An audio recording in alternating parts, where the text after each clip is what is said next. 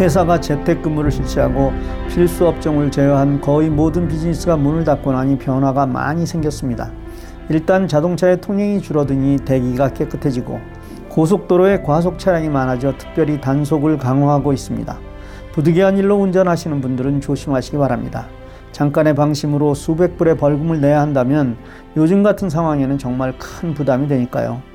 우리가 많이 사용하는 내비게이션 앱인 웨이즈가 경찰이 있음을 알려주어 도움은 되지만 그게 절대적인 것은 아니니 일단 과속을 하지 않는 걸로 하죠. 안녕하세요. 저는 재미있는 IT 대표 윤승준입니다. 오늘은 여러분에게 자동차와 스마트폰이라는 제목으로 말씀을 드리겠습니다.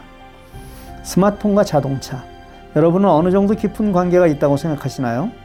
대부분의 스마트폰 사용자들이 내비게이션을 사용하고 있으니 나름대로 깊은 관계가 있다고 믿으실 것입니다. 그렇습니다. 스마트폰은 우리가 매일 타고 다니는 자동차와 아주 깊은 관계를 맺고 있습니다. 혹시 안드로이드 오토나 애플 카플레이라는 말을 들어보신 적이 있나요? 그럼 이렇게 여쭙겠습니다. 혹시 여러분은 2016년 이후에 출고된 자동차를 타고 다니시나요? 안타깝게도 도요타와 BMW 자동차를 제외하고 2016년 이후 자동차를 가지고 계시는데 안드로이드 오토나 애플 카플레이를 모르신다면 엄청 손해를 보고 계신 것입니다. 궁금하실 테니 먼저 말씀을 드리면 자동차와 스마트폰을 연결해 내 스마트폰에 나오는 내비게이션을 자동차의 화면에 나오게 하는 앱이 안드로이드 오토 혹은 애플 카플레이입니다. 스마트폰으로 내비게이션을 사용하시는 분들이 가장 불편한 부분이 스마트폰을 어디에 두는가 하는 것입니다. 그래서 거치대를 구입하여 차에 달고 다니는데 이게 더운 날씨에 자주 떨어지기도 하고 때로는 시야를 가리기도 해서 영 불편합니다.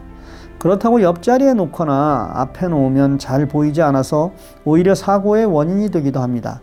그런데 이 안드로이드 오토나 카플레이는 내 스마트폰의 내비게이션이 내 자동차의 라디오를 컨트롤하는 큰 화면에 나와 정말 아주 편리합니다.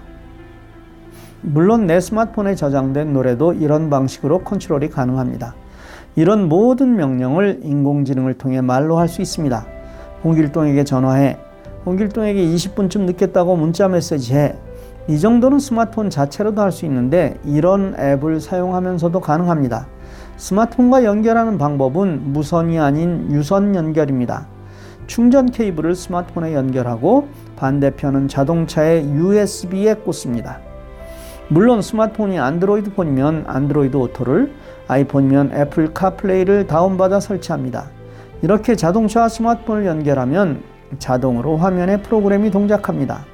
물론 웨이즈도 구글 맵도 사용할 수 있습니다.